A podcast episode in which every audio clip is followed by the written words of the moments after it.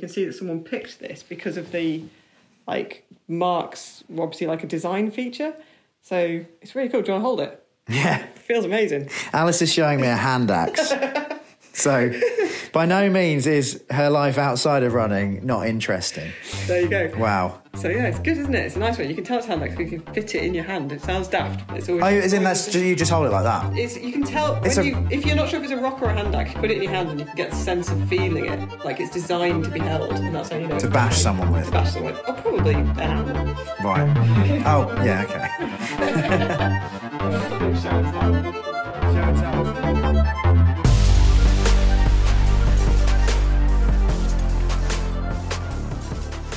Hello and welcome to the Great Owl Running Podcast, episode two, where I'll be talking to Alice Kershaw. Alice finished second in this year's Montane Spine Challenger, and in this conversation, we talk about her race experience, what it's like to take on such a big challenge, and she also shares a few tips. There is a video version of this podcast on YouTube, however, we didn't turn the cameras on until about four minutes in. Obviously, I didn't want to turn up on her doorstep with a camera in her face. No matter where you're listening from, please make sure to subscribe or follow. If possible, leave a review, as it really helps the podcast get heard by more people. So, without further ado, let's go further. Here we go.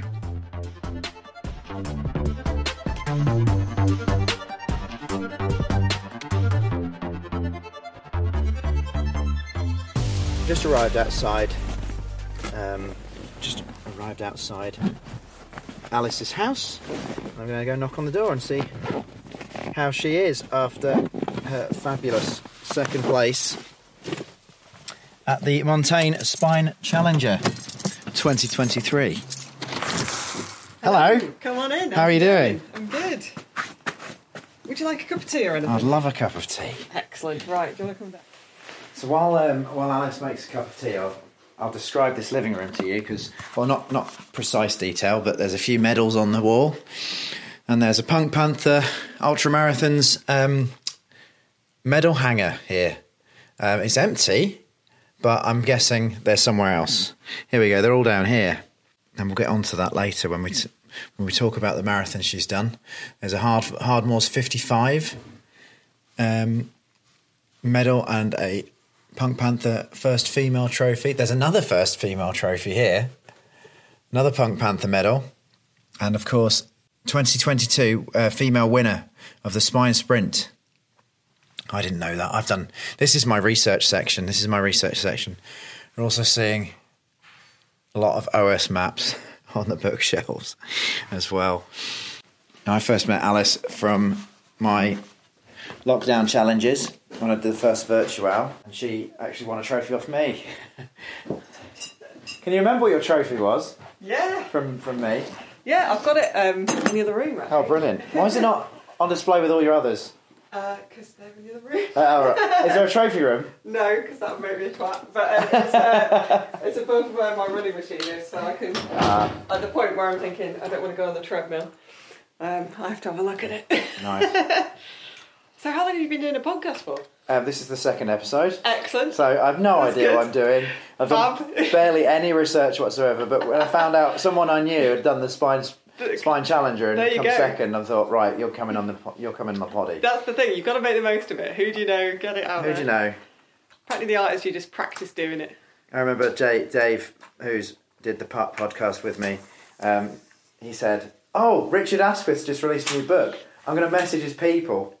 And I thought he's not going to get back to us on that on, on that on a on a t- one one episode old podcast, and he comes back going, "Yeah, apparently he's busy." Ah, next time he'll, he'll regret it. Yeah. the thing is, everyone's spoken to Richard Askwith. No one's spoken Exactly. to Alice Kershaw. Well, you know what? I was on a podcast about um, digital transformation and the Wildlife Trust, which is what I do in my day to day life. So do look out for that one if you want to hear about uh, beaver tracking. Wow. so yeah, that's the, that's kind of quality content you can get elsewhere, though. so- Yeah. Well, that's it's, it's all about the cross content, isn't it? exactly. Cross. That was in. Should have worn. I, I was gonna say I should have worn a better fleece, but actually this is my jazzy. This is the best fleece I Yeah. can imagine. Should have worn my Wildlife Trust one. Hang what's happened here? right, this is as close as we're getting because um, because the uh, the plug is this is a very cheap Amazon thing, so obviously the line, the cord line, is really short. So I have got an extension cable. nah, it's fine. It's fine. Lovely to see you. Nice to well, see you. Welcome to my house. It's a- my this is uh, definitely proving the point at which I should have put the pictures up that are meant to go there, which are down here. Oh well, you'll you'll learn. I can I can superimpose graphics on. That. Yeah, just now. put something there that Yeah, makes it look like. a logo there. Should be perfect. Oh, I'm going to move that. Oh, that's going to be sounding horrible in there. I'll move that to the floor. Excellent. Just pop that spoon there if that's okay. Yeah. Might annoy some people.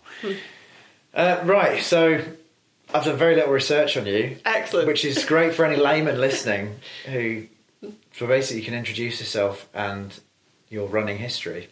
Excellent. Well, yeah. So um, I'm Alice Kershaw. I'm used to introducing myself for what I do for work. I realise Yeah. as I start saying that. Um, so I work for the Wildlife Trusts, Okay. uh, but that is irrelevant to my running. And I've been running probably I've been running ultras since 2019, so not Yeah. that long. Um, and I used to hate running at school Mm. because it was terrible. Uh, but I'm from the South Lakes, so I'm used to running in kind of muddy places, boggy Yeah. places, pointy places, that kind of thing. So yeah, um, I'm trying to think of anything else. I have run the Windermere Marathon, but marathons aren't really my thing. I prefer to go longer, slower, more adventurous. Yeah, it's a strange distance, isn't it? 26 miles. I mean, yeah, I enjoyed doing it. I did it with my dad, and it was really good fun. But it's not necessarily for me. I quite like being able to go a bit slower and have. I was going to say have more snacks, which is definitely true, but I feel it should be a better kind of answer there. But you know, have a bit more, like go further, really get into the landscape. That's something I really like to do. I have taken part in quite a lot of Punk Panther marathons, Yeah. and I'm pr- sorry, ultra marathons, and I'm pretty sure that one of those was the first one I won, and I'm not entirely sure which one it was, but I definitely did well in one of their races, and then suddenly got a thing where I was like, oh, actually, this is something that I really enjoy doing, but maybe I'm actually okay at it, which is not something I'm not a naturally kind of sporty person necessarily. So it was quite a cool thing to kind of find out. So um, I've not won loads, I would say, but um, I've done quite well in some of theirs and some other races where the weather's been terrible and they've been fairly bad conditions underfoot. That tends Oh, to be the okay. thing that works quite well for me. So do you think that's putting other people off and then. I don't know. They're just. I. I don't. I mean, you know, I often do races with a whole group of other people who are also, you know, brilliant. Hmm. So it's kind of. It's definitely not. Not just me, but it's definitely it's something I like and I'm really familiar with. Like Yeah. I like being out in bad weather. I like being out in all conditions. So Yeah. it's something I'm fairly yeah fairly aware of. Yeah. Like me, I've become very soft recently. I've been like, it's raining. Nah, it's fine. Oh, it's only raining. out. I know, I know, it's terrible. so you say like, so you say that you're not sporty, you're not, or you're not competitive, or you're not. Hmm. Um, is that has that changed as as as things have become more within reach? I things suppose like that. I definitely I do it because I really enjoy the adventure and I enjoy the thing. Yeah. It's not necessarily that I'm going out going, that's something that I think I could do really well at. That Yeah. doesn't tend to be the reason.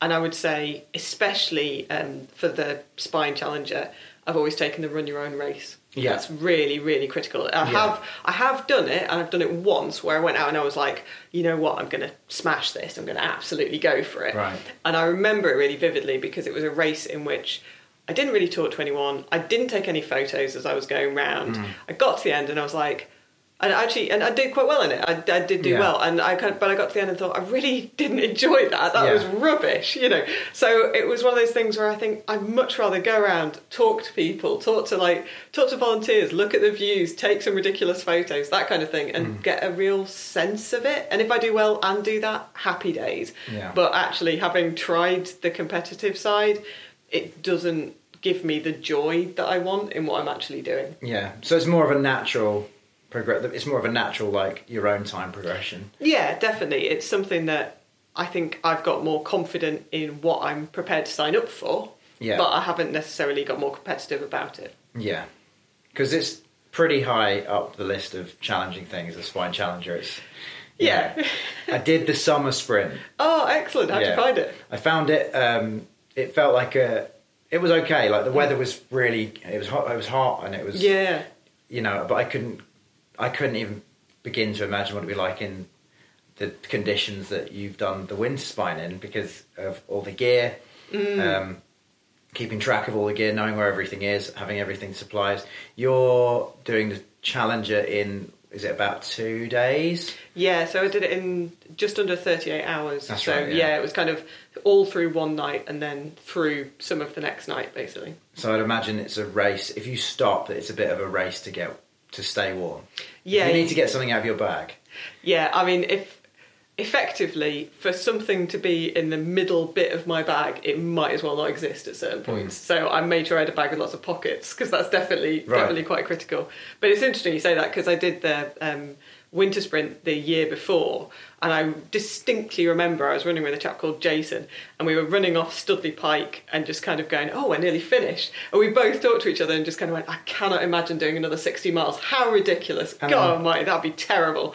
And then obviously two weeks later, the stuff opens up, and you're like, "Oh, but could I have done another sixty miles?" My next question was like, how long after that race? long enough that you get it into the like type 2 fun where Yeah. you're like because it was i mean shout out to it it is a phenomenal experience but Yeah. i definitely came off the spine sprint thinking that's it i'll stick to shorter ultras that you know can't imagine doing any longer and then you just get that little bit of curiosity in your brain where Hmm. you're like but what's after Hebden. I'm kind of interested to see what the next bit of the route is like. Yeah. And so that kind of got me a bit intrigued. And I thought, well, why the hell not? To be honest, you know, with everything that's gone over, on over the last few years, you never know what's going to happen. Yeah, so you might as well sign a- up.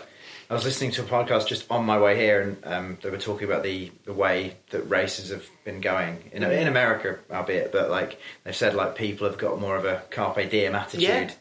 um, towards entries, and there's been a lot more late entries going on in races and stuff, Mm. and things have started to pick up again. No, interesting. And I think that I think that's the way a lot of ultra runners are thinking now. They're like, well, I used to say that I, I was going to do the Bob Graham in like four years' time, but now I'm just going to say I'm going to do it next year. Or Well, exactly. I mean, you know, you never know. And you kind of mentioned kit as well, and I quite enjoy. You know, I had a lot of the kit already, so Yeah. there was something kind of confidence boosting about like, you know, I probably need a better sleeping bag because the one I've got that I would use. Um, I did some mountain leader training a couple of years ago, and my sleeping bag for that is massive. And as Yeah. soon as you start like putting stuff into your bag and thinking I've got to run with this, you start to kind of strim it down a bit more. But that's that is you know, that was also quite confidence boosting where I was like, I do have a lot of this stuff, so I'm not kind of starting from scratch, which gives you a bit of a sense of confidence about it. yeah, I remember doing the sprint. There was lots of things on the kit list that were very, very unnecessary for that particular day, but they were on the kit list, and I understand why. You know, they're like. This is a race to prepare you for the Exactly, challenger, or it's to prepare you for the winter spine. Spine, and uh, I remember like joking with this guy. You know, like we, we sort of sat down and had um, had the soup at the end in Hebden, and I was, the guy just said, "Well, I'm glad I brought my knife." you know, Honestly, though, I've used the knife. I would say, You've like, used I've used the knife. That stuff comes in handy. I have used the goggles. I've used the knife. I mean, you know, you never know when you're going to need something out of the kit list. I'm a big Yeah. fan. You just, I put extra stuff in. I Yeah. know it sounds ridiculous, but I can absolutely see needing that. So as much as I joke, as you know, it might as well be invisible. The other thing is, I will happily take it out and use it. Yeah. Although I got to the end of the challenger and realised I had, um, I had used 11 pairs of gloves, which is possibly too many gloves. you, you'd soaked them all through. Yeah, yeah, yeah. Wow. And I just kept stuffing them in my pack, and I was kind of, I thought it was quite a lot, and then when I like, I was unpacking, I was like, wow, these just keep going. So, yeah, maybe maybe not that many gloves, but definitely the full kit is something I think Yeah. I can see why it's there, as much as I utterly resented if you it. if you if you ever get to an ultra race and uh, you've you've found, you found that you've missed something out, Alice might be the one to, to talk to if you see her on the start line. Yeah, it's that thing of like it was. It was quite bad actually because I and a couple of days before I kept walking past my drop bag and my bag and just kind of going, I'll just put this in. I'll just put this in. Maybe just one. I've got one set of spare batteries, but but what if they go? And then throwing another one in, and then I was kind of like, okay, this is ridiculous. It's it was probably somewhere I could uh, improve it. So there's like, I mean, head torches is something. How many head torches did you have? So I had two head torches. Okay, but loads of batteries. Loads of battery, obviously. Yeah. So I had um, one of them was the uh, oh, what's it called? Uh, the Fenix one that's got a lithium battery, and that lasted all the first night. It was brilliant. Wow. And I had a change out battery for that, but then I also had a um, a head torch with spare batteries because. I learned this on the sprint, which is if your battery goes, you need a head torch to see the other head torch. Of course. Which is one of those things where, like, you don't really think about it until Mm. you're trying to change batteries in the dark, and then you're like, oh yeah. So you need one to do the other one. But yeah, so I had two sets of that, but actually I could have got by probably with just one for that race, but better safe than sorry. Wow. Like, I mean, they're long nights. The- The winter Yeah. nights, how long are they? It must be About 16 hours. 16 versus 6. Uh, Yeah, probably more. Yeah, s- s- 16. So there's only 8 hours of daylight or yeah, less than? yeah, it's not a lot of daylight. It is Yeah. definitely got to be comfortable running in the dark on some of Yeah, that. and it was only last week, but like, Yeah. I've I've noticed now, in what is it, almost the last weekend of January, that like it's getting lighter at, at night. Mm. Yeah. But like late December and early January, it's it's the worst, isn't it? It's as dark as it's going to get, and you, I, you do get that slight like, well, it's slightly lighter than the darkest day, but I'm not sure that Yeah. that's doing. I feel I feel much. I feel positive every every every evening. Oh, like, yeah. it's like half past five, and I can still sort of see. You know, It's great, isn't it? Yeah, and in the morning you're like, it's gradually, it's coming towards us. Soon it'll be light. But yeah, definitely, uh, definitely wasn't. so got the got to experience the full darkness. Yeah. So, can you talk us through when you started, um, what your interactions were with some of the other races as well? Yeah. In fact, Because the other guy I'm speaking I've to. written some notes. Oh, nice. so I, mean. I think they fell off the side. Oh, the ones I've just knocked off. Thank you. Just so I can remember people's names. well, I- I can't read your uh, writing anyway. No one can read my writing. It's appalling. Um, but yeah, sorry. Carry on. You were going to ask about interactions with other people. Interactions with other people. Did the sprint come past you? Because I, when I did the summer sprint, we ran past the Challenger runners.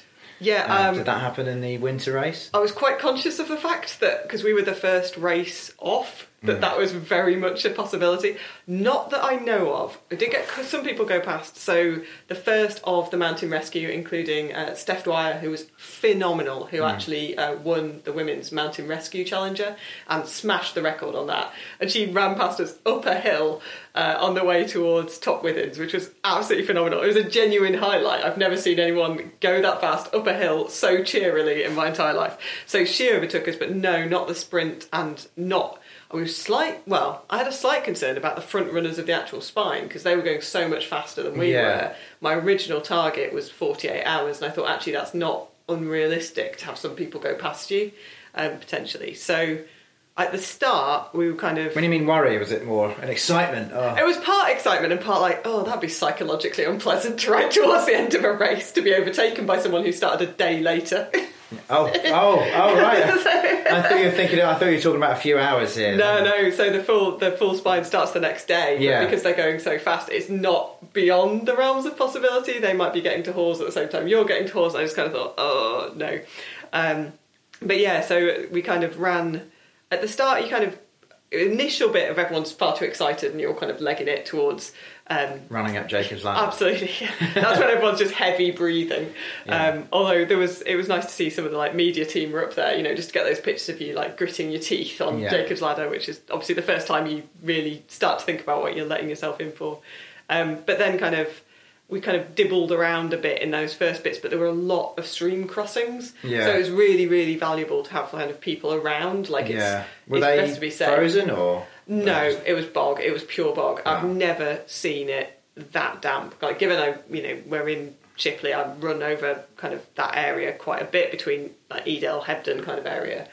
The cliffs were up, the rivers were up. It was genuinely, I would have not felt totally comfortable crossing some of those if I hadn't been around lots of other people. Yeah. They were kind of knee deep, thigh deep, you know, certain areas.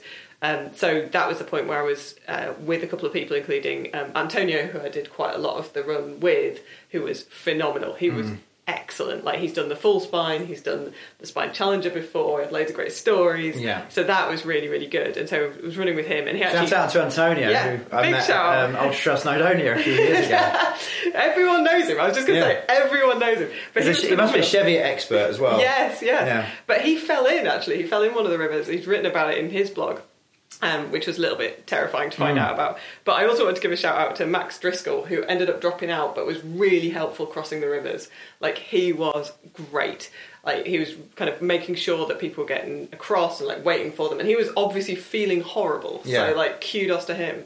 Um, but there was a lot of like checking and stuff. So that a lot of teamwork early on, I guess. yeah, it was really important. It was nice because people were kind of running together for safety. Like we were Mm. encouraged to run together on that section in particular, and then later on, kind of So describe this area, this this part. so like Bleaklow, basically Okay. the bit so that's like fairly early on, yeah, fairly early on. a couple of hours in. yeah, a couple of hours yeah. in, and it's kind of you go past the slabs, which hopefully you know I know a few people fell over on, but like they were fairly Oh. solid. They are um, deceptive. They're hideous. I remember I went up to Kinder Scout with a friend um, in December a couple of years ago, and we were chat. We were just chatting to each other, walking side by side, and he put one foot off the slab and went right in, and it was snow covered. Oh no! So he just it w- it went from you know white to black really oh, quickly. lovely. yeah, yeah. and we just got out of the car. We parked it. Oh my god. we parked at is it, is it Snake Pass oh, there? Oh, yeah, yeah, it's we parked Pass, there yeah. and walked. We'd done about five hundred meters. Yeah.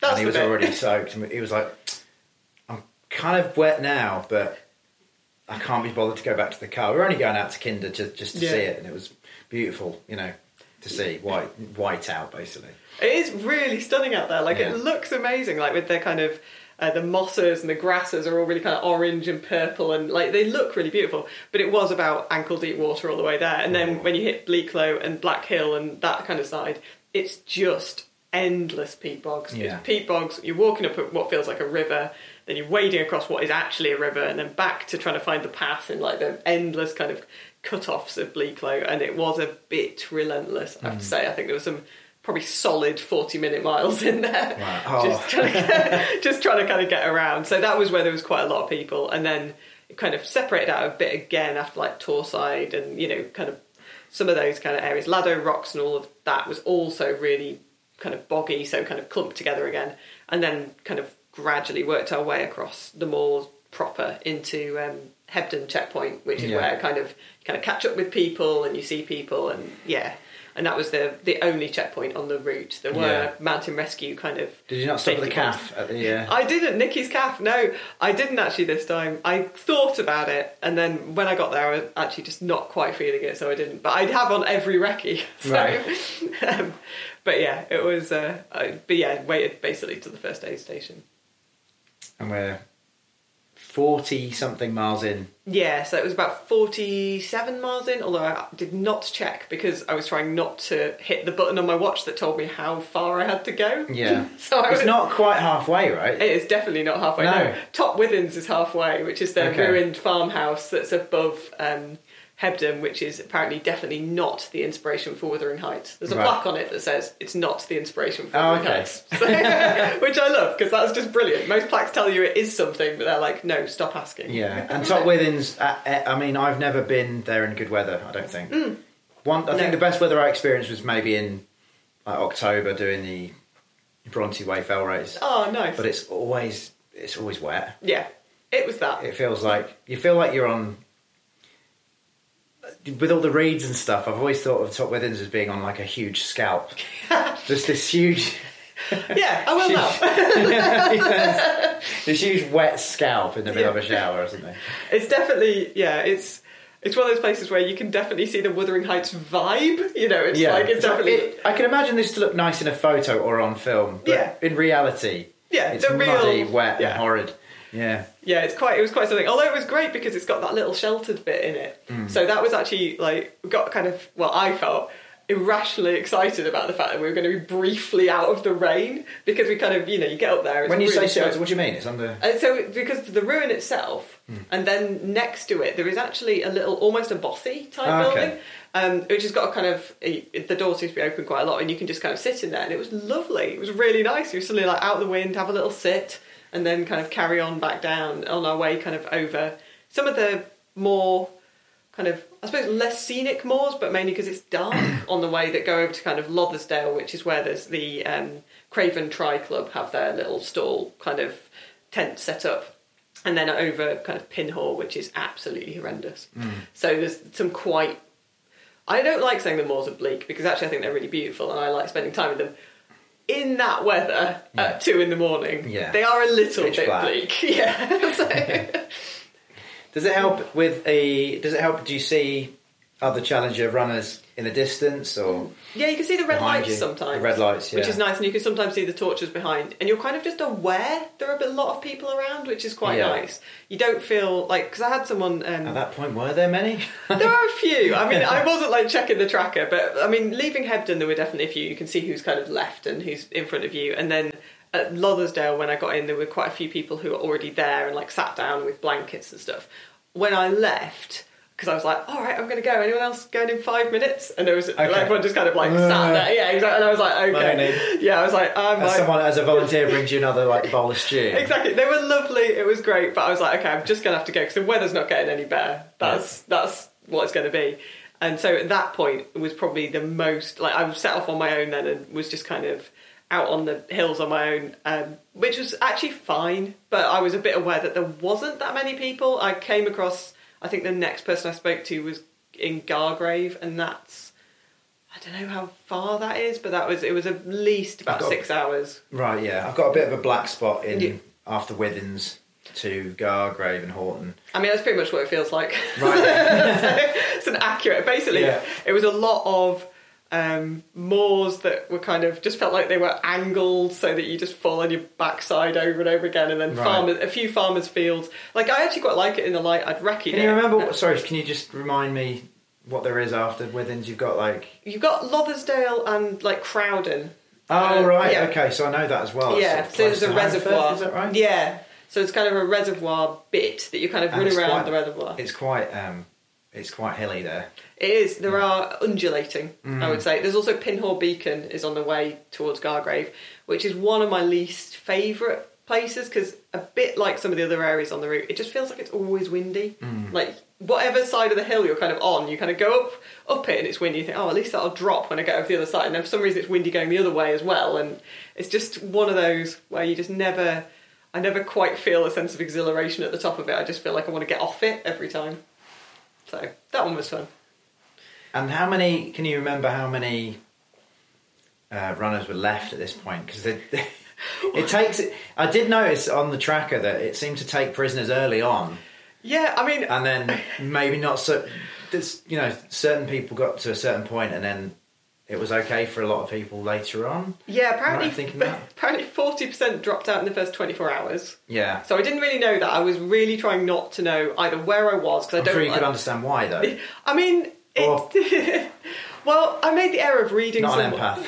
I made the error of reading someone's blog of the year before, and they put in the stats there of some. They put the finishing percentages, and I'd gone, "Well, that's that's lower than I'd expected." You know, I kind of thought it might be about fifty percent, but it, like the year before, it had been about the same as this one, which hmm. was, uh, I think it was like 43, 44 percent. I'm not sure, but under fifty percent finished. And I kind of went, Oh yeah, wish I didn't know that. So I was a bit aware as I was going that there were probably dropouts, and I knew um, because obviously like Max had dropped out um, because he'd been really under the weather, and I'd seen a few people stop and kind of just, uh, especially at like Hebden, because you have the opportunity to Yeah. drop out. I mean, It's a safe place to. yeah, to exactly. start, yeah. It makes a lot of sense. You can get back from there. Um, so I can see why, but it was all serious reasons. I think that was what was quite interesting to see, like firsthand. It wasn't Yeah. like, you know, I'm sure we've all been on ultras where you watch someone, you go, "Oh, I'm sure if you gave it ten minutes, you'd be all right." Come on. Yeah. and you, you know, you get it, but you can see Did you have any lifelines? Did you have a phone? Could you make a phone call? I mean, you always have the tracker. You can always Yeah. hit the, the button on the tracker, and it's the emergency button. That's it. You're out of the race, and they'll come and get you. Yeah. Um, but yeah, of course you can. But you're also not. You're not hugely far from civilization at Mm. most points, and there are the mountain rescue around. So if you have to like self eject from it, Yeah. I don't know what the right word is. Um, That's fine, You I can do that. Um, but it, it wasn't. It wasn't really. Um, well, like I say, if something happens that means you have to, people Mm. were definitely making the right call and doing that. Um, people weren't. It wasn't an easy decision, I don't think, for anyone who had to stop. That was really, really clear. They did Yeah. not want to. They would rather keep going, and that was that is pretty impressive to see. Mm. How, did you have any close calls yourself? Not really, actually. Um, I think I was thinking about this. I think I was quite determined that it was all problems to be solved. So Yeah. it was like, if this happens, then what do you do? Kind of thinking. The, I mean, the closest call of like, I'm not really enjoying this was probably a Pen-y-ghent. Okay. So that was in like um, because I was climbing up Pen-y-ghent, having you know you go down Fountains Fell and you can see Pen-y-ghent, which actually I've never experienced. It's always been clag up there. I don't think I've Yeah. ever actually seen it in its whole totality. And so you're looking straight at it and you're like, oh my god. And Oh, then so you it was "Oh, nice for you, nice for it to be light. uh, yeah, for that. Well, nice, yeah. and you can just really, really see that front you're going to be climbing up. So you know, it's and it's definitely the right way around you climb up the you know the, steep steep, bit. and run down the nice bit. So get it. But there was a bit where I was kind of on the second of the kind of steep bits, and I was wearing the rucksack was kind of pulling me backwards. I was having I was holding sticks, which isn't usually how I like to do any kind of scrambling. Um, and there was just this moment, and I had to keep going backwards and forth to try and find the right steps on the route, even though I know it really well. It was just kind of slightly throwing me off. I think that was probably my. And it wasn't even anywhere near to kind of going, I'm going to throw in the towel or anything. But there was a point where I just kind of went, mm, I'm not really enjoying this very much. And then I saw a small child go down the same bit, going, "Mummy, I've just climbed the highest mountain I've ever go- I've ever climbed," or something like that. And I was like, "I'll stop being such a whiny ass and get up this mountain." do you want to tell him to tell him to do the rest? yeah, exactly. And to be fair, at the top of that, there was a guy who just went, "Oh, so uh, is this the first one of the three peaks you've done today?" And I was like, Yeah. "Yeah, yeah, it is actually." I was like, "I'm only doing this one." And then afterwards, I was like, "I should maybe have said what I was actually doing." You really said, "Oh, don't if you if you must." It's like I just get to do the rest. I obviously just look so knackered. You must have thought, you know, she must have done all of them. So with that in mind, how, how was the the sort of support on the route? Was there a, not support? I mean, Self-support. no, I mean um, the spectators. spectators. Yeah, I mean there weren't loads. There was a few like in Malham, and it was quite funny when people because I had you have their number on your back. And obviously, un- until the point where they see you're actually in a race, you just like someone really tired doing like a day out. Um, but yeah, people were great. It was really nice. There were lots of like, you know, people would clap and they'd ask you about it and they'd be enthusiastic about the fact you were doing it, which was really cool. Offer you a fruit pastel, and you Yeah. have to say no. Yeah, no, nothing. I, I was trying to think. Yeah, no, I was mainly relying on the um, on the kind of mountain rescue stations and the aid Yeah. stations. But yeah, no, there was lots of people who were just kind of yeah cheering and enthusiastic. I don't think we're at the bit in the race. I think in the second half when people do the full kind of spine, you get a lot more of the people going out there and kind of doing that kind of fruit pasteling. But Yeah, is that allowed though? Is that kind of thing allowed? or- if they do the same for everyone. So if someone is offering the same thing for everyone, Yeah. that's fine. ah, okay. So- but if they come and meet a friend, Yeah, exactly. So it is self-supported. I mean, you don't, you're not going to carry all that kit and then do a race in which someone could come and meet you. That would Yeah. feel a bit, you know. of course. Yeah. Oh, that's interesting. But I'm sure everyone has, or a lot of people would have some friends and loved ones who might Yeah, come see. they them, can but- wave at you. but they know they know the score. Yeah, yeah, Yeah. So they can come and give you a wave. So my parents did see me in Horton for about three seconds and about a Malham for about three seconds. So, Okay. which I was like, this is very unexciting for them. Like my parents and my husband have crewed for me before, and they're a brilliant crew. Like Yeah. Shout out to them because they Yeah. are Feet. absolutely yeah, Feet. They're so good. So yeah, they're they're great. Yeah. Actually, you've seen them at their backyard ultra. Oh, the backyard. Yeah, they were. So they've got a, you know got a nice Volkswagen camper van. It's lovely. So I think it was quite hard for them actually. They couldn't do anything. Yeah, like yeah. there was nothing. You can't give me anything. You can't support me. You can't you know just cheer and that's it. So I Unless felt you make this guy a cup of tea as well. yeah, exactly. You've got to make And all everyone else. 140 people. Yeah. So you know it's nice, and I, I appreciate they came and waved. But I was like, this isn't as entertaining as uh, my races normally are. And and you're you're at the front end. You're sort of in the, at the front end of this race, aren't you? Well, 38 hours. yeah. The limit of this race was Uh, 60. 60 hours. So Yeah. almost two thirds of the time Yeah. So allowed. Yeah, so it's, I mean, and it's one of those things where you kind of you hear about it, you think, oh, 100, 108 to 110 miles in 60 hours. You're like, oh yeah, it's less than two miles an hour, you know, yeah. And then the real, the reality of the conditions are that that is really, really impressive Yeah. to do. Sta- do you know what I mean? Standing Yeah. up, standing Yeah. outside, being being out there. Yeah, that's the thing, and it's it's great seeing the people kind of like every single person who's finished any of the spine races just like absolute kudos because it's really it's a challenging race like at all parts of it and people are out for longer i think that was the thing for me i was like you know it's great you know i get can finish second night i'm go home go to bed but like there's still people racing and you're really aware of that like you know you wake up in the morning like checking the dots like i hope they do it Was there any of that on your front, or were you just head down, keep going, what in terms of ch- checking where other people were? Was that once you'd reached a checkpoint or something? Uh, yeah, so I didn't because I don't want to know where I am in the field. Yeah. I find I just because what's it going to change? Because you know it's like what I'm going to do is realise that either someone is just behind me and I can't go any faster because I'm going as fast as I can, or there's no one behind me. What am I going to do? Slow down? Like, do you know what I mean? It's like, is it going to change a decision I'm going to make? Probably not. Um, and especially, I did the Hardwolds 80. 80. Yeah, and I that has one turnaround towards the end, and I wasn't watching the tracker at all during that either. A turnaround? Yeah, like you go to the end and kind of have to touch the sign and then turn around and come back along the front in Filey. Oh, okay. And it's the only time I, you see where you are, like in the field, because there's like a, a mile where you come back. And I turned around and there was, uh, I was in second, and I just found that out because the person at the end went, "You're in second. I was like, "Great!" Oh, I wow. turned around and there was three women right behind me, and I was like, and I had to basically, I didn't have to. But that was the only point where I was like, you know what? Actually, I would really hate to lose that in like the last. Basically, two miles of this. That would be so annoying. Yeah. So I basically had to, you know, sprint down like awful. Filey Brigg front, which Yeah. is horrible, especially when you're like, I'm really going for it, and then you look back, and it's 15 minute miles. Um, but I was like, absolutely did it. They Um, would have seen you sprint Yeah. once you turned around. They would have seen you sprinting back. Exactly, Were so any they of know them where chasing? you are. No, I mean, they. I think there was quite a chase for third actually, Yeah. uh, but they were only like five minutes behind me, and I was just like, I don't want that again. Like, I, honestly, on the Spine Challenger, if I, I was like, if someone catches me up, they deserve it. You know, and you just Yeah. having that thing where you're Because like, they will have been chasing. Exactly, You're kind fine. of mindlessly just Yeah. ha- ha- happy go lucky going along. Exactly. I'm like, I'm, well, I'm putting my best effort in. Yeah. But I don't want to. You can't race it. This is my run your own race thing. Yeah. Like you cannot. I don't know. I just I couldn't get that mentality for that long. Aside from anything else, like you, where how would you retain that? I don't Yeah. know. It must, yeah. It, I mean, I'm sure it does affect a lot of people, that kind of thing. But like Mm. At this sort of distance, I just you just can't maintain it. It'll just No. burn you out. So yeah, I think. It's absolutely run your own race, and because the dropout rate is so high, you might be chasing someone who drops out, and then what do you do? Mm. yeah. Or you might be chasing someone, and in that chase, you take yourself out. absolutely. Going, Yeah, you know, not looking where you're going, or yeah. or just just conking out, really. Yeah, absolutely. I mean, it's so easy to just run out of energy. You know, Mm. you kind of because as soon as you start focusing on something else, like someone else, you're not going to be focusing on should I have been eating now? Should I Mm. get another layer out? Should I, you know, sort You're just myself chasing out? that red dot in the exactly, distance. exactly. I think that red dot's getting closer. Is it real? yeah. What? I remember um, doing the sp- the sprint, and there was a point where I was chasing this this red dot in the distance. It was it was, it was at Stoodley Pike on the sprint, Oh, yeah. So okay, yeah. and I thought this guy's I got this guy, but I didn't know if he was doing the challenger or the or the or the, cha- or the, or the sprint. Oh, yeah. And it turns out he was doing the challenger. Of course, he was.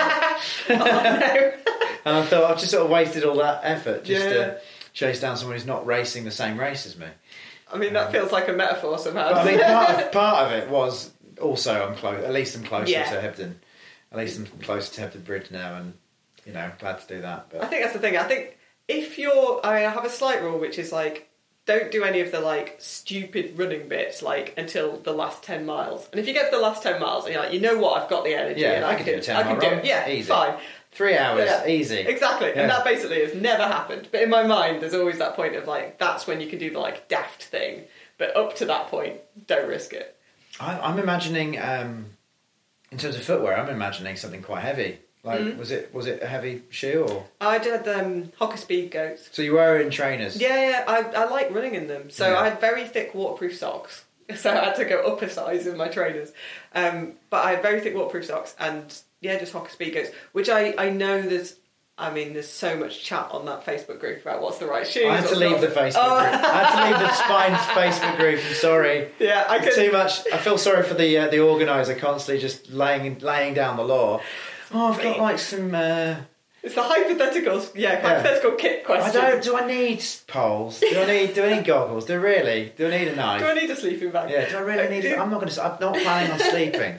Yeah, and so it was those chains where people were like, "Oh, don't wear Hoka Speedgoats. I was like, "It's too late. I've trained in it." And Oh, also, yeah. like, sod off. I know? was yeah, but it was so it was that kind of thing where I was like, I do, you know, I own walking boots, but they're the ones that actually I'm most comfortable in Mm. doing what I was doing. And I was like, okay, I'm not going to let that psych me out. And actually, they worked. They were fine. They're not that grippy in mud. I did go over on my backside, but sideways. yeah, well, exactly. Many different. I slipped in some speed goats today Oh, because there they have zero sideways grip. Yes. Yeah. Front to back, lovely. Vibram soles, beautiful, great. Get in some mud and on a on any sort of camber, and you've Yeah. got you you go That's a good point. sideways. Yeah. It will take you in many directions. And that, Yeah. that that's Altra as well. The Altra are guilty for that as well. Oh, Just, okay, uh, that's good to know because that's the other one I was going to look at. Yeah, Saucony peregrines, Hoka speed goats, and the what are they called? The um, uh, the uh, Altra.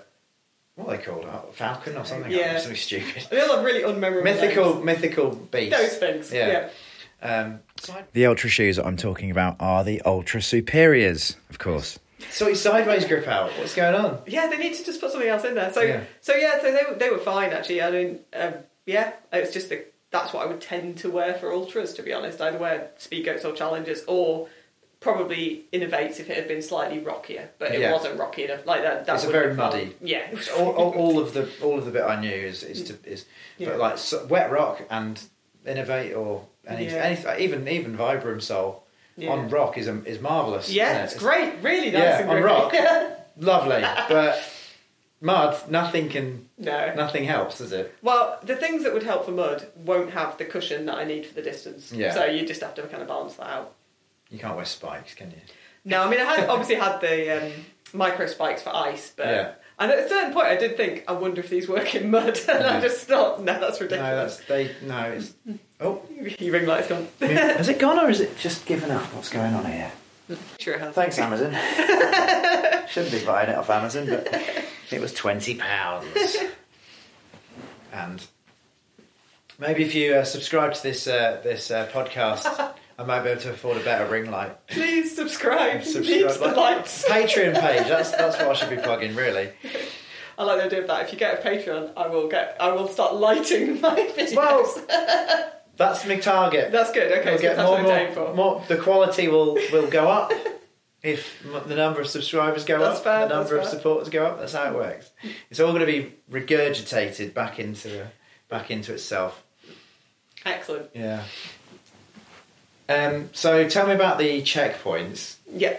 So there's only one official checkpoint Yeah. on the Spine Challenger. So you're doing 108 miles and you've got about 46, 47 miles, like we were discussing in Hebden Hey. You actually stop and there's a proper official checkpoint. So there are some mountain rescue stations which are kind of out in the elements, but this is the first time you actually get your drop bag and the only time Yeah. you get your drop bag. And yeah, So that's up to you're allowed up to 20 kilograms of stuff um, to kind of help you on the second part of the course. So that could be more food, change of clothes, uh, new waterproofs, More my- gloves. more gloves. I did actually have more gloves.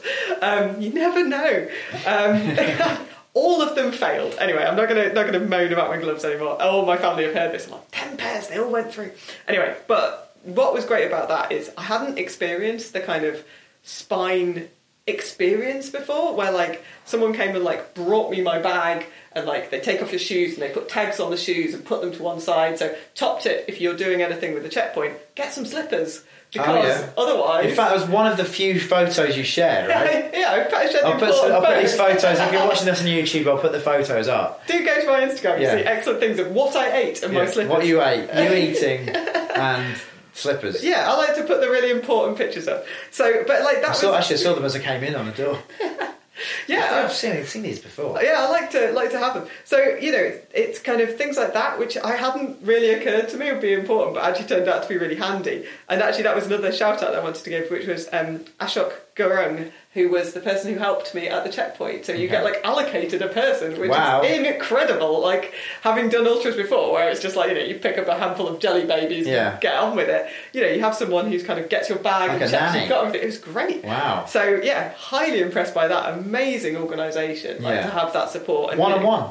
Yeah, it was great. Wow. And um, you know, so then you go sit down, have some nice soup, and kind of get warm, waste lots of time faffing, and then you know, kind of carry on into the night. But it, that was a really interesting experience, just because I've never had that before, where it feels like the like that kind of checkpoint that's a full like let's get you sorted kind Yeah. of checkpoint, as opposed to just it's functional. So that was that was quite interesting. So there's a mega question now. Mm. How long does Alice Kershaw, second in the Spine Challenger, uh, wait at the aid station? I am usually quite fast through aid stations. I'll be honest, I, but this for this particular race, I took my time in a mm. way that I have never done before because I just thought I need to make sure I've got everything. I had a list of everything on my phone. Like loads of people have said, like print it out and laminate it. That's definitely better advice and mm. keep it on your phone and try and find it. But I kept like a list of like you know I was going to change my clothes. I was going to get new waterproofs. I was going to update my food. You know, make sure I take out the old food, put in the new food. Yeah. Make sure I update my bottles with actual you know powders in them rather than just like water. So you know things like that. So I was kind of prepared for it. So probably I spent about forty-five minutes to an hour at the checkpoint, like having a sit, changing everything, eating food, but absolutely did not feel like it was wasted because as soon as I was ready, I was off and out again. Um, but it was definitely it was definitely a lot more like if I'm going through a checkpoint normally, I would just literally pick up some food and go. Yeah. So it was quite different. And you arrived at, at Hebden at what time? I honestly, I'm not entirely sure. I think about maybe about half nine. I In the think. evening? In the evening. And you were fully convinced to, to yourself that you were going to walk through the night. Oh yeah, hundred Yeah. percent. Yeah, yeah. No, that wasn't. Um, that wasn't something I was in doubt about. Yeah. I mean, and that's common in the Challenger, or is less common? I would say it's pretty common. I think you can stay in the checkpoints, but Yeah. you can't stay long enough. You can probably stay up to about, I think it's six hours, but I might be wrong. Okay. So you can't stay long enough to avoid walking in the night. Yeah. Like you are going to be out there in the dark at some point, realistically. I think there'd maybe be a case for it if it had been particularly horrible and you're coming in at the point where you could stay and then it'd be light. But and then if you know yeah. the forecast might Yeah. Brighten up in three hours' time. Exactly. Yeah. Whereas you know we were leaving and they were going, oh, it might brighten up by eight o'clock tomorrow morning, and you were like, and well, you're when like, the sun rises. yeah, exactly. Basically, and it, it- they were right. It did. Like it just rained and hailed and was in your face constantly for twenty four hours. And then actually at like eight o'clock there was some some moments of calm, Mm. which you I've never appreciated so much. It not raining. Yeah. and that probably really spurred you on. To oh, it's the, great. Yeah. The second half, really. Yeah, when you get that kind of, you get that light, and you get that thing where people go, oh, in the morning of an ultra, and the light comes, and you get your energy back, and you you kind of think it's like some kind of miraculous thing. I mean, it's not like, oh wow, I have loads of energy. It's just like, oh, I have slightly more energy, and my Yeah. brain is tricked Oh, into not I- trying to go to sleep. Yeah. oh, it's, it's, I've got six hours now to do to do as much work as I can to not have to do that again. Yeah, basically, yes. Yeah. So it's not quite what you get sold Yeah. with that, and I always find that fascinating. Like, I do actually really like that Hmm. bit of an overnight where you're coming into the morning. There's something really kind of, this. it's really beautiful. I'm yet well. to experience it. Oh, you I'm should yet to experience it. Um, the closest I've got is obviously starting a race at five in Oh, morning, yeah. where you spend half an hour with a head torch on and then something. So unfortunately, the um, I've just I'm just leaving I'm just leaving Alice's now, but I'm just. I re- we realised that the recorder did stop without us noticing for a while, and we did miss a couple of things. One of the things we were talking about that we're worried that didn't get recorded was um, talking about the hallucinations on the on the Spine Challenger. So, Alice, anything you can add about that? It sounds like you did because you were very excited to tell me. No, it's just one of those questions that people always always kind of ask about is around hallucinations. And there was one point where I thought I'd started hallucinating, and it turns out someone had actually drawn a smiley face on a rock. So I was Oh. I was I was on Fountains Fell, and I was like, oh, this is quite early to start to start to be seeing things. Um, but the other one was when I was heading over in the night time, and I'd been running on the moor for about I don't know four hours or something, and got to a road but in my mind, I could not work out what it was. It was totally out of context. The white lines I thought were, was a fence. So I kept. The white lines on the road. yeah, I thought the white lines of the road were actually kind of 3D and right ahead of me, and something in my brain was just not allowing me to see that it was a flat thing. I must have looked absolutely Sorry, you were on the crazy. road? Yeah, so I was about to cross it. I came straight off the moor, and like as you, you see the white lines around sort them? of ahead of it, I was trying to step over them, like really dramatic, like steps over these white lines, because I was convinced I was going to trip over them because I couldn't. I thought they were st- sticking up, and that was definitely a point where I suddenly it all came into like gear, and I was like, "It's a road, you absolute idiot!" it was like, and it was fine after that. Did you feel like you wanted to go back and just step on it? Just Yeah, to just to go, it was really weird. I so it wasn't a full hallucination by any means, but it was definitely a point where my brain was not quite as compos mentis as I usually am. So that was uh, that was definitely an experience I have not had before. Wow. And just to just let's quickly roll over those things that we might have missed out on, which was what you were planning to do this summer.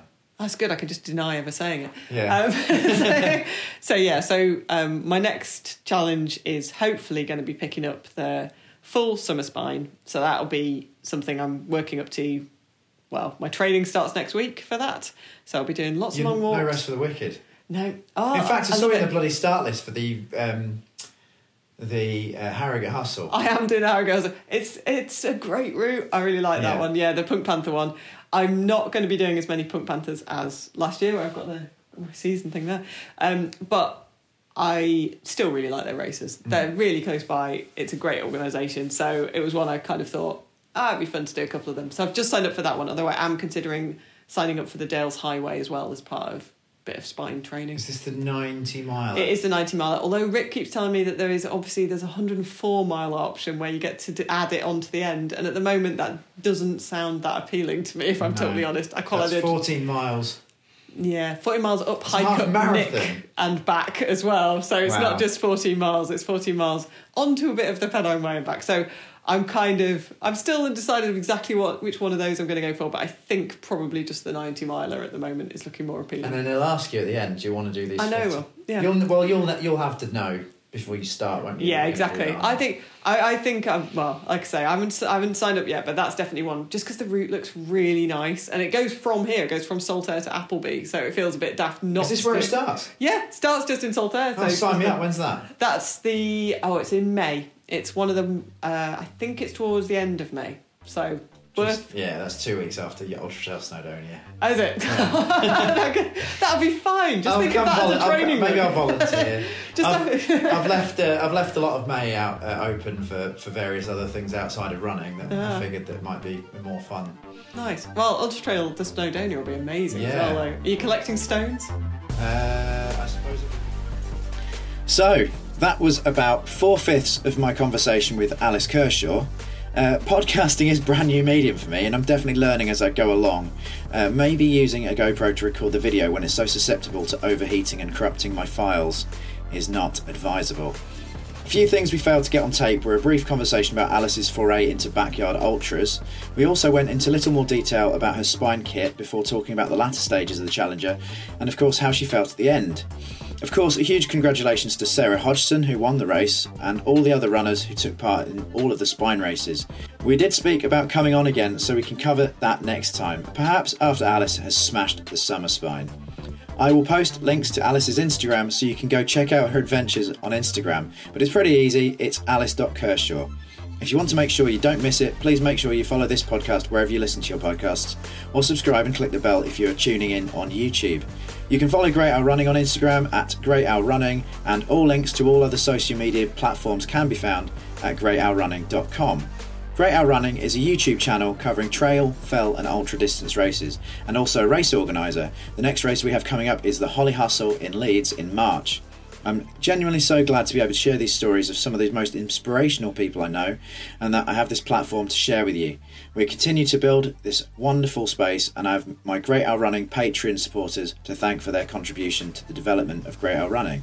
They are Angeline Dresser, Claire Evans, Dan Marsh, Dominic Harris, Gregory Skelton, Ian Furlong, Liz Adams, Siobhan McLarnon, Simon Francis Snade, Sonny Chima, Vernon Long, David Leslie, Gwyneth Snade, Jane Prust, Tom Thomas, Alexandra Potts, Andy Norman, Christopher Pawson, Danny Bryant, Ellen Lee Loundress, Frankie Bell, Gareth Sherratt, Jacqueline Elmer, Jane, Jessica Friend, Joe Owen, Keith Smith, Mandy Clark, Mark Phillipson, Matthew Cook, Mick Oliver, Mick Tinker, Mike Hewitt, Richard Edwards, Rob Riley, Rowan Temple, Sarah Norman, Shauna Corrigan, Stephen Morris, and Tom Barrett. Thank you so much for helping Great Owl Running grow.